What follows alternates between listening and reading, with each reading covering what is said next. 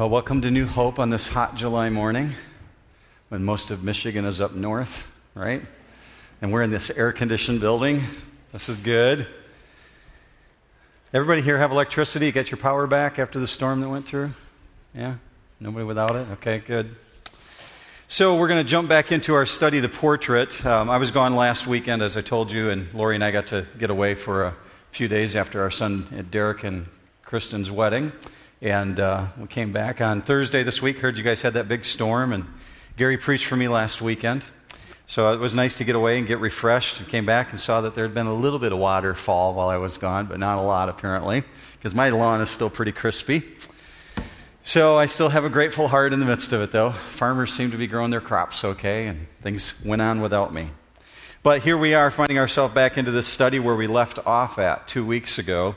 And uh, back in the book of John, if you have your Bibles with you, turn to John chapter 16, and uh, you'll pick up where we left off at. John 16 and verse 1. We ended with John chapter 15, finding the, the Bible to be extraordinarily unique in its clarity.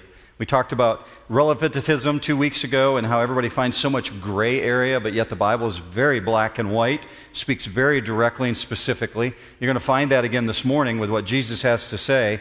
If you have John chapter 16, go to verse 1, and that's where we're going to be this morning. And let's see what he has to remind us of. This is Jesus speaking. These things I have spoken to you so that you may be kept from stumbling. What's he referring to, these things? Well, these things that were the warning back in John chapter 15, the things that he reminded us of that we're supposed to be concerned about. Apparently, the greatest danger as a result of the opposition that can come against us is that you and I would stumble. And literally, he's talking about apostasy there. I'll explain that in just a minute. Now, remember, if you were here during the study of John chapter 15, that he was warning that the world of non believers, the, the greater mass of society who does not follow Jesus Christ, who stand opposed to the things of God, he was warning that there would be hostile action towards Christians. And he's saying that as a result of the opposition, there's a potential that you're going to stumble. That means that there's a byproduct when your friends, your coworkers, your family members, your neighbors stand against the things of Christ, individuals whom you try to share the things of Christ with. There's a danger that when they stand so firmly against it, that it might cause you to waver and stumble. And Jesus is saying, I'm going to tell you up front, I want you to be aware of these things so that you may be kept from stumbling. So, these things, he's referring back to 15. If you didn't get a chance to look at that, look at it later. He wants us to know we're not going to go astray. So, here's the truth if the danger was real when Jesus said it, and it's real 50 some years later when John wrote it, John's in his 90s the danger is still very real today because God wouldn't have said it if it wasn't true, if it wasn't an issue that He wanted us to be aware of. So, what's this word stumbling? You might be very familiar with it because uh, many of the English words that we have today come from the Greek language, but the, the word that he used is scandalizo, and it's the word scandal, the word that we use today in English language. But literally, this is the meaning that it has to entrap or to entice someone to sin. That's the ancient meaning for it. Scandal, scandalizo. And it speaks very specifically of the bait that sits in the middle of a trap that was used to ensnare an animal. So, what Jesus wanted the disciples to be aware of is there's a potential for you to be caught off guard like an ensnared animal. You thought you were going for a good thing and you found out it was a bad thing, and you're trapped in the midst of it. He doesn't want them to be caught off guard. So here's the strength of this warning expecting trouble helps us to remain in the path of God's will. And I don't mean by that that you need to be a pessimist looking for trouble every place around every bush. That's not what he's talking about here. We're not talking about pessimistic behavior. It means anticipated that there will be opposition. Because had Jesus not warned of the persecution, the disciples would have been shocked and disillusioned when they started being murdered, stoned, whipped. Remember, it's only within weeks of Jesus saying this that Peter and John walk into the temple and they're taken as prisoners and thrown into the dungeon. Their clothes are stripped from them, they're beat with whips because of what they said about Jesus. And if Jesus hadn't warned them of the persecution, they could have been just as shocked as you might be. But that's why he's giving the warning up front. Later that evening, the events that happened as Jesus is on his way to the Garden of Gethsemane shows the relevance of the warning. Now remember, we've been looking at the Last Supper. They've left the upper room. They're walking through the Kidron Valley to get to the area of the Garden of Gethsemane. And as they're on their way, Jesus gives them a very stern reminder of what they're going to do. Look with me up on the screen at Matthew 26.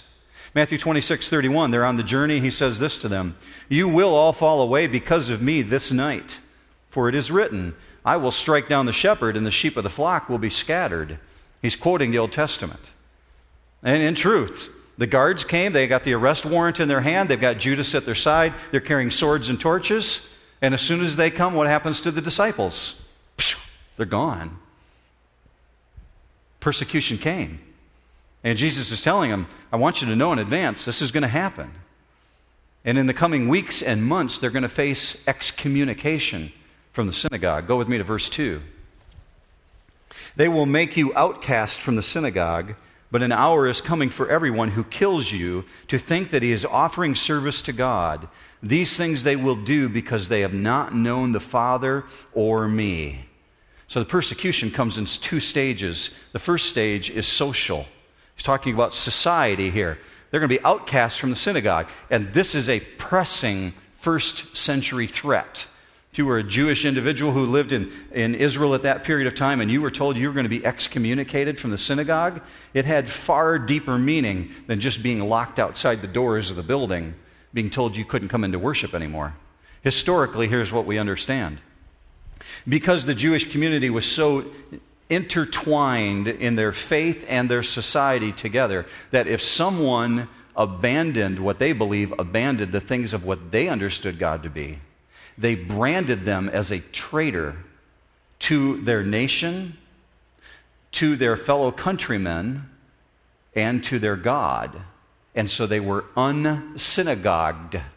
They were put out. And when they were put out, they were cut off from all social, economic advantages. Meaning, if they owned a business in town, everyone in the community would shun them and no longer do business with them. So they're losing their economic source of income. These guys are fishermen. No one's going to buy their fish anymore. How long can you feed your family if you have no customers? You can eat your own product, but they're going to be excommunicated. They're going to be put out of the synagogue unsynagogued, and it's very likely that their family members who were not Christians would also shun them for life and shut them off. They would be dead to them. So that's the first stage. The second stage, Jesus says, an hour is coming when they're going to kill you. It's not just that they're going to unsynagogue you, they're going to kill you. And that's the crucial turning point. When the wrath of the world was focused on Jesus and they killed him, once they did away with Jesus, they then turned their wrath towards the disciples. That's why the disciples locked themselves in the upper room the night of the crucifixion. They were afraid that they were going to be next. Now, we understand Christians have faced severe persecution in the last 2,000 years since Jesus said this. Sometimes in the name of Yahweh, sometimes in the name of Allah, sometimes in the name of Marx, meaning man. So we've got individuals who have killed Christians in the name of the one true God, thinking they understood God. And then we have individuals who have killed Christians in the name of a false God, meaning Allah, God small g. And we have individuals who have killed Christians in the name of other men. Uh, you only have to go back in history not very far. Uh, look at the Spanish Inquisitions, the, the Catholic Spanish Inquisitions, or the killings during the time of the Reformation. There are many killings that took place throughout history when people found individuals who didn't believe in God the way they thought they should, and so they executed them. You understand that before Paul became a believer in Jesus, the man Saul, before his name was changed to Paul, was killing Christians. That was what he felt he was called to do. Look with me up on the screen. We're kind of like looking into his diary here in Acts 22, but he's telling some Roman soldiers about what he used to be like. And he said this I persecuted this way, the way meaning the name for the Christians at that time. I persecuted this way to the death, binding and putting both men and women into prisons. Because as a Jew, he thought that was his service to God. That's what he thought he was supposed to do. And today, in our lifetime in 2012, there are nations around the world that support militant Islam, which is killing Christians. They stand violently opposed to the things of Jesus. And Jesus said, You should expect this. And they're going to do this because they don't know the Father or they don't know me. And they're acting in ignorance. And I don't mean they're ignorant as an insult, but rather they have no relationship with God at all. They don't really know God, even though they think they do. Verse 4, it says this But these things I have spoken to you, so that when their hour comes, you may remember that I told you of them. These things I did not say to you at the beginning, because I was with you. Now, we've said as we're working through this study called the portrait, we're going to be looking for the brushstrokes that Jesus made on the canvas, helping us to understand what God looks like because John 1:18 says no man's seen God but Jesus has explained him. Well, here's another one of those brushstrokes because what you see about the character of God in that statement is Jesus never glosses over the truth. He never gives something to us varnished. It's always straightforward. And he wants us to know what we're supposed to expect. So this hostility he's talking about in chapter 15, he's saying the persecution is going to come. It may not come in your corner of the world, in Michigan, in the greater metro area, in Lansing in your lifetime. I don't know. But Jesus is saying around the world, globally, the Christian church will be persecuted because we stand opposed to the things of Satan. Look with me up on the screen, Luke 9:23. This is the reminder that's very blatant. If anyone wishes to come after me, he must deny himself and take up his cross daily and follow me. For whoever wishes to save his life will lose it, but whoever loses his life for my sake, he is the one who will save it. Now, he entitled this period of time their hour. He said, their hour when they're in control. It appears that the oppressors have the upper hand, but that's the moment of the greatest victory. The moment when Jesus appeared to have the greatest defeat, being nailed to the cross from the eyes of the world, he's been conquered. But from the eyes of God, we understand that's the greatest of all victories. It's when he defeated death, church. So, what appears to be their hour is really, in effect, the time of victory. Now, interestingly, Jesus says, I did not say this to you at the beginning. Maybe they would have left if he had three years earlier. But he said, I did not say this to you at the beginning because you're on a need to know basis. That's the truth. If you're following God, He gives you as much information as you can handle at the time you can handle it. And that's all He gives you. I did not tell you this at the beginning. He shielded them. He's absorbed all the opposition himself up until this point, and he's taken on the full force of the hostility. But now, in his absence, they're going to take it on. You and I are going to take it on if we stand for the things of God. Now, hostility can actually deepen and strengthen your resolve. You know that if you've encountered individuals who've stood hostile and gotten in your face and argued with you and really have opposed the things of God, you understand that hostility can strengthen you. It can also weaken you. But in many cases, it'll strengthen your resolve because there's a sense of assurance that what is happening to you in that moment is not outside the knowledge or the control of God because He sees all these things and He's telling us in advance. Go with me to verse 5. But now I'm going to Him who sent me, and none of you ask me, Where are you going? But because I've said these things to you, sorrow has filled your heart. Now, there seems to be a contradiction here. And if you love theology, you, you remember Thomas and Peter, just in the previous two chapters, have said, Hey, where are you going? What do you mean you're leaving us? So they did ask that question. So, what's the contradiction? Because Jesus just said right there, None of you ask me, Where are you going? Well, there's an intonation here in the way that it's stated. It's, there's not a flagrant contradiction here. He's not saying they never asked the question. What he's saying, they've never asked the question thoughtfully about why and where he's going and what the purpose of it is. They're so absorbed in self loss. They're not concerned about Jesus. So the earlier questions that they asked, that's more of a protest. What are you, where are you going? What do you mean you're leaving us?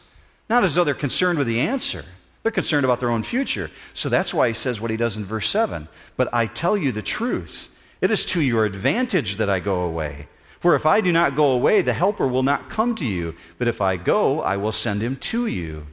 And he, when he comes, will convict the world concerning sin and righteousness and judgment. Now, if you don't mind, if you have your own Bibles this morning or you want to take one of those with you that's in the pew rack, you're welcome to do that as a, a, gift from New Hope to you if you don't own a Bible. We want you to have a copy of God's Word. So if you've got a Bible open and, and you don't mind writing it, I would circle the word you. And it's very important to remember that component in the context of what Jesus just said.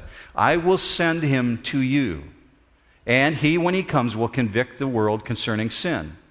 Here's the truth, and the reason I want you to circle that.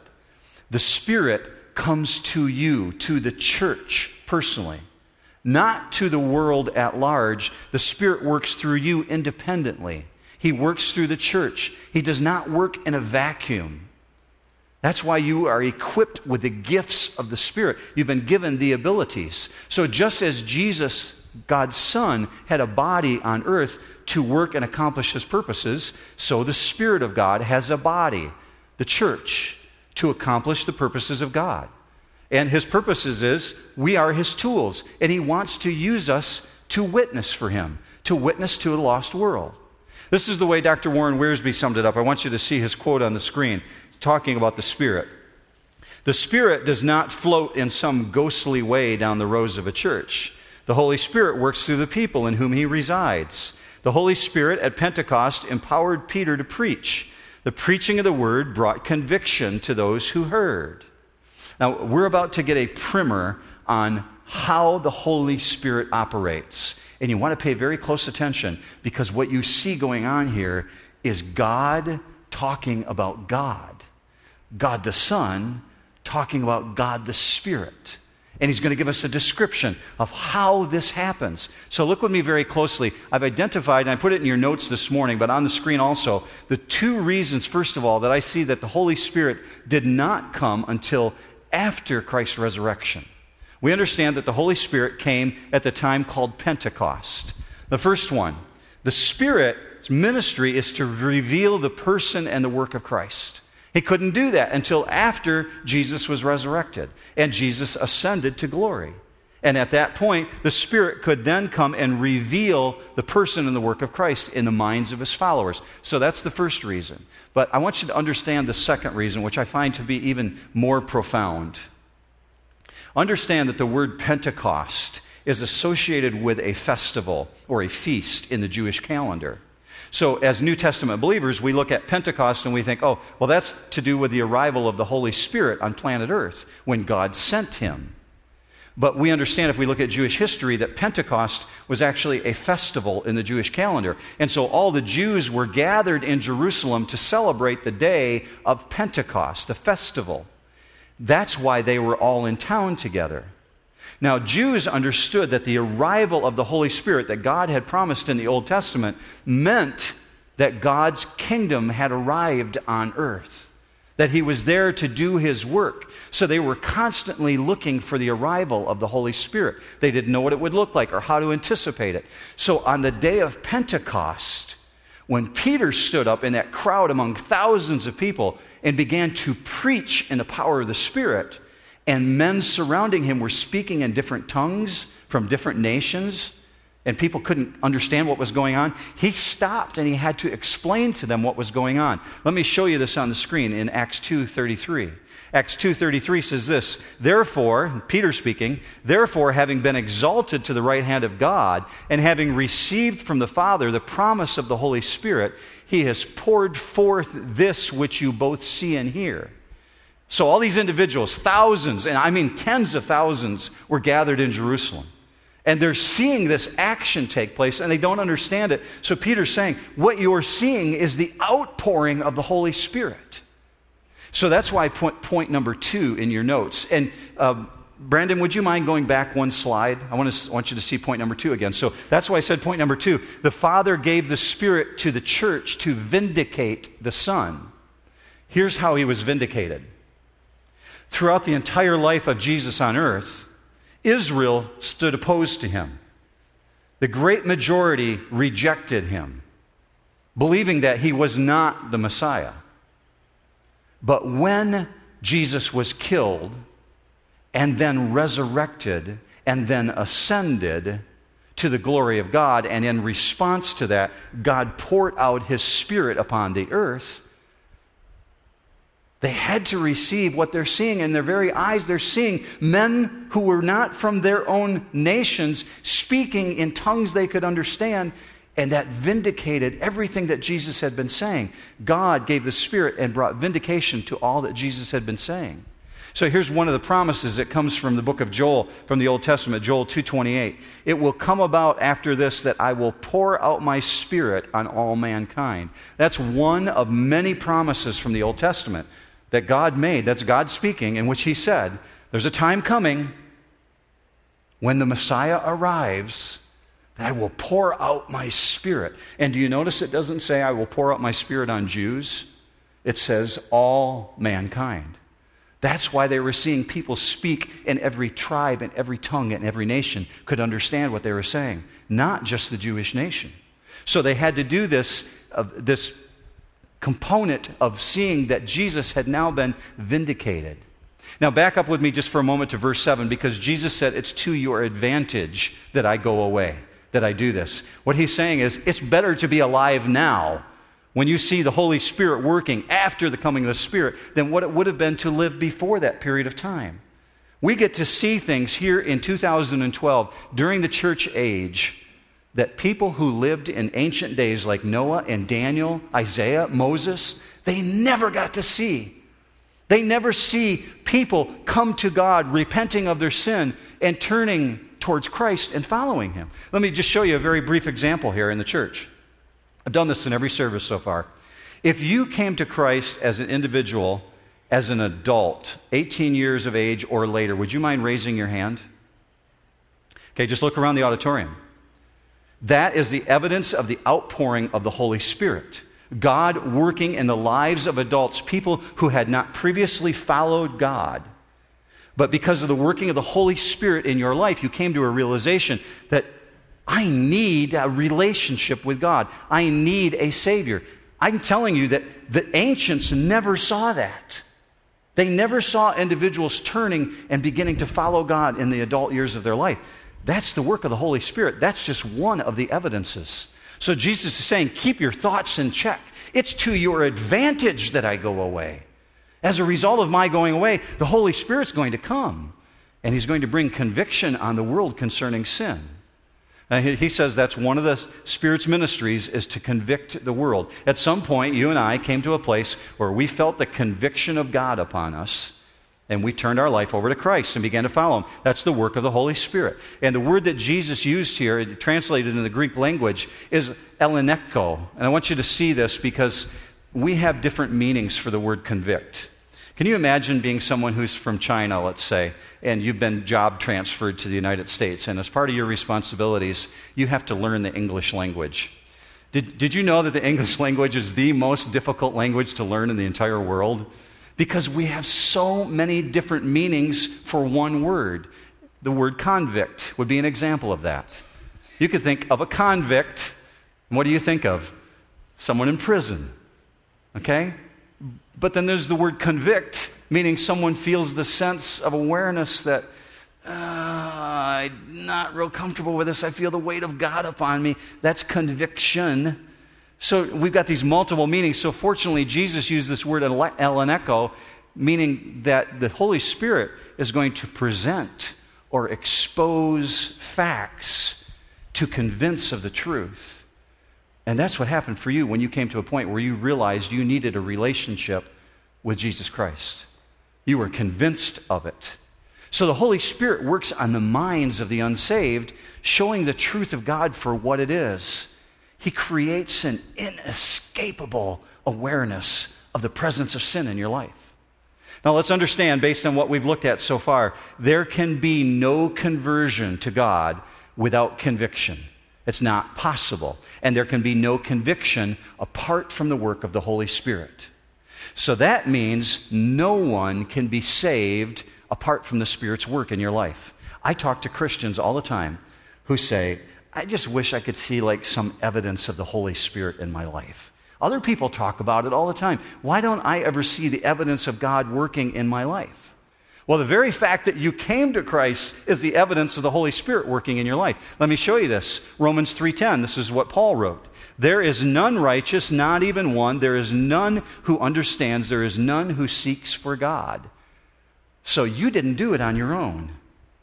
You came to Christ because the Holy Spirit was working on you, tugging you. Every time you open up God's Word and you see things, that's the Holy Spirit working on you. That's the work of the Holy Spirit in your life. Now let's look at what Jesus had to say in verses 9, 10, and 11 about the workings of the Holy Spirit, the independent actions. Verse 9, first of all, he says, concerning sin, because they do not believe in me. Verse 10, and concerning righteousness, because I go to the Father, and you no longer see me. Verse 11, and concerning judgment, because the ruler of this world has been judged. So the Holy Spirit brings conviction about three things. What are the three things? Very quickly. First of all, concerning sin. And here we're not talking about sin in general. We're talking about the very specific sin, the ultimate sin of refusing to believe in Jesus Christ. And back that up with scripture. John 3:18 says this, "He who believes in him, Christ, is not judged. He who does not believe has been judged already." because he has not believed in the name of the only begotten Son of God. See, it's unbelief that condemns someone. And this confuses a lot of people because many individuals think that they get to heaven based on how good they are. I go to funerals all the time with individuals who say something like this Oh, they were such a good person, they deserve to be there. And that's not true. Your goodness does not deserve you the right to be with God. That's not what earns you your place. See, a person can clean up their life, they can quit their bad habits, and still be headed to hell because your goodness doesn't do it. It's the grace of God, the work through Jesus Christ in your life, it's the relationship. So, un- unbelief is what condemns, not the committing of un- individual sins. Here's the second thing that the Holy Spirit does He convicts concerning righteousness because that's the converse of convicting versus sin. It's one thing to recognize you got sin on your life, and the Holy Spirit coming down and saying, Man, you got to deal with this issue in your life. But it's another thing to be convicted concerning who the righteous one is. So, the second work of the Holy Spirit is to convict concerning righteousness, to cause people to realize it's impossible for me to have salvation and a relationship with God apart from Jesus. And here's the third thing that he does he convicts concerning judgment of the ruler of this world. Who is that? Satan. We told, we're told according to 1 John 5, Satan is the ruler of this world, the prince and the power of the air. And do you know that he's already been judged? When he was cast from heaven with the fallen angels, Matthew chapter 5, Jesus said, I was there. I was there when Satan fell from heaven like lightning. That was God throwing Satan, Lucifer, from his presence because he judged him. He judged him and threw him to this domain where he has free reign. His sentence has not been carried out yet. So he's like a death row inmate. He's free to roam right now, but he's been judged. He's been cast out of God's presence. And so the Holy Spirit has convicted this ruler of the world. He's already been judged. And the way that it's written here, we understand it's fixed and it's permanent, it cannot be changed. So here's what we understand based on what we've looked at for what Jesus has said. God is talking about God, remember? God the Son talking about God the Spirit. Here's what we understand only two possible responses to the work of the Holy Spirit repentance or rejection. There is no middle ground. There's no gray area whatsoever. It's black and white. You either repent and follow the work of the Spirit in your life, or you reject it and say, nah, not going there, not interested. So let's follow up now and see what else Jesus has to say. Verse 12 I have many more things to say to you, but you cannot bear them now. But when He, the Spirit of truth, comes, He will guide you into all truth. For he will not speak on his own initiative, but whatever he hears, he will speak, and he will disclose to you what is to come. Now, I understand Jesus is talking to the 11, he's talking to the disciples right here. But this is consistent with the nature and character of God to give you what you can handle. So I'm in this conversation with my dad this week, and we're talking about these issues that are unfolding in his life. And he says, You know, um, with cancer, I'm, I'm coming to the place where I'm, I'm okay with accepting that my days are limited because it's appointed unto man once to die. God tells us that. But what I'm struggling with is understanding the purpose. What's the purpose in this? I, I, threw out a few ideas for him of what God could do as a result of his walk and his witness. But here's the truth God doesn't choose to always reveal to us everything that we want to know. Because he says right there in verse 12, I have many more things to say to you, but you can't handle it. You cannot bear it right now. Now, in true in context, he's talking to the disciples. And he wants them to understand they're not at a place spiritually, they're not at a place maturity wise where they can handle everything that he has them to know. So, what he tells them in a very direct statement the revelation of the things that we know about Jesus Christ as, the, as a result of the Last Supper this particular evening is incomplete because the disciples are not sufficiently advanced in their understanding to be able to process it. So he says, He will guide you into all truth. And there's the second function of the Holy Spirit to serve as a guide. You notice that many times when I start out a service, I begin praying for our church and every one of the services I teach in that God would be our instructor through the Holy Spirit because Jesus said He is our guide into all the truth. I, many times, many of you understand that I, I uh, like to go hunting and, and, fishing. And sometimes when I go fishing in Alaska, um, I hire a guide because I'm going into territory I don't know. It's unfamiliar to me. And I could kind of ruin my week when I'm there if I don't have someone to guide me, come alongside me, show me this area that's unfamiliar to me. Well, the disciples were going into unfamiliar territory. And that's why Jesus used that very specific word. He's going to come alongside and he's going to guide you, he's going to bring bearing for you, directional compass. Now, he's speaking very specifically to the disciples. So in verse 13, maybe you want to write this in the back of your Bible, but this is part of the basis of the authority of the disciples writing the New Testament. And I'm going to explain to you as we move forward here into this last verse how we got the New Testament because Jesus just said it right there in that passage. Verse 13 is the basis of the authority of Jesus, God's Son, saying that the apostolic writings that you hold in your hand today would come from those 11 individuals who walked with him. And he's saying the Holy Spirit is going to guide you into all the truth. And he won't speak on his own initiative, but whatever he hears, that's what he's going to disclose to you, that things that, are to come. So we understand because of what Paul wrote in 1 Corinthians chapter 2, the disciples understood that everything they were writing down, they got out their ink, they got out their, their quill, they got out the parchment, and when they began to write, they understood it was working through the power of the Holy Spirit. Look with me on the screen as a reminder of that. 1 Corinthians 2 9. Just as it is written, things which eye has not seen and ear has not heard, and which have not entered the heart of man, all that God has prepared for those who love him, for to us God revealed them through the Spirit. Paul, one of the writers of the New Testament, understanding that what they're writing down was the work of the Holy Spirit in their life. So today, the Holy Spirit is our teacher, He's our guide, he teaches us the truth that we need to know. He gives us the information when we need it, when we're able and ready to handle it. Have you ever had a time when you're working through the Bible? You read a verse that maybe you've read 10, 20, 30, 40 times in your life, and you look at it and say, I must have read that a hundred times. I never saw that before. Ever had that happen to you? Don't tell me I'm the only one. Okay. That's the Holy Spirit revealing things to you at the moment when you're ready to handle it. Things that you hadn't seen previously that you didn't understand. That's the Holy Spirit revealing truth to you, things that you can handle. So, based on what Jesus just said there in verses 12 and 13, let me tell you about how the New Testament developed, the thing that you hold in your hand today. First of all, the development of the New Testament scriptures. This is in your notes this morning, and I'm going to show it to you up on the screen.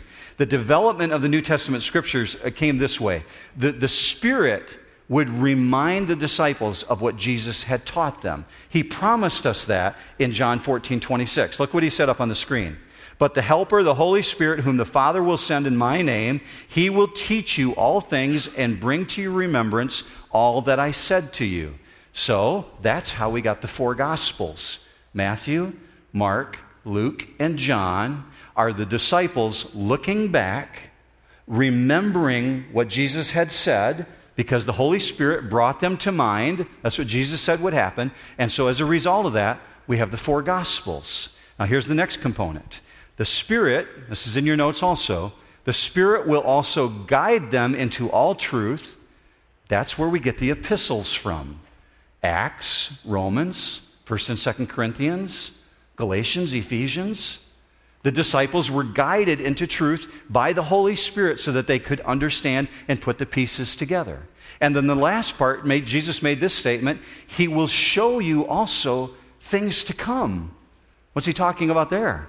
Revelation, the book of Revelation, and Thessalonians when it says that Jesus will return in the twinkling of an eye and will be all changed instantly. That's all what Jesus is speaking of here when he says he will show you things to come. Uh, we understand the inspiration that we have of the Bible, the thing that you hold in your hand every week, includes all of Scripture. According to 2 Timothy 3:16, all Scripture is inspired by God. But that extends to the very words used. I don't know if you knew that before.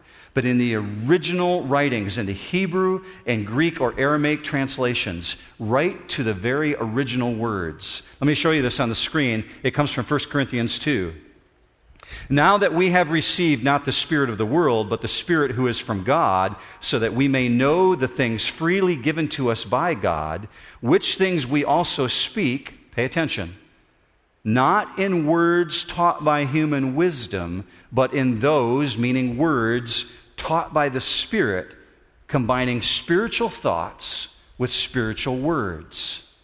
So the original translations that we had are the words of God. So, church, when you're holding this, you've got God's word in your hand. God breathed according to Scripture.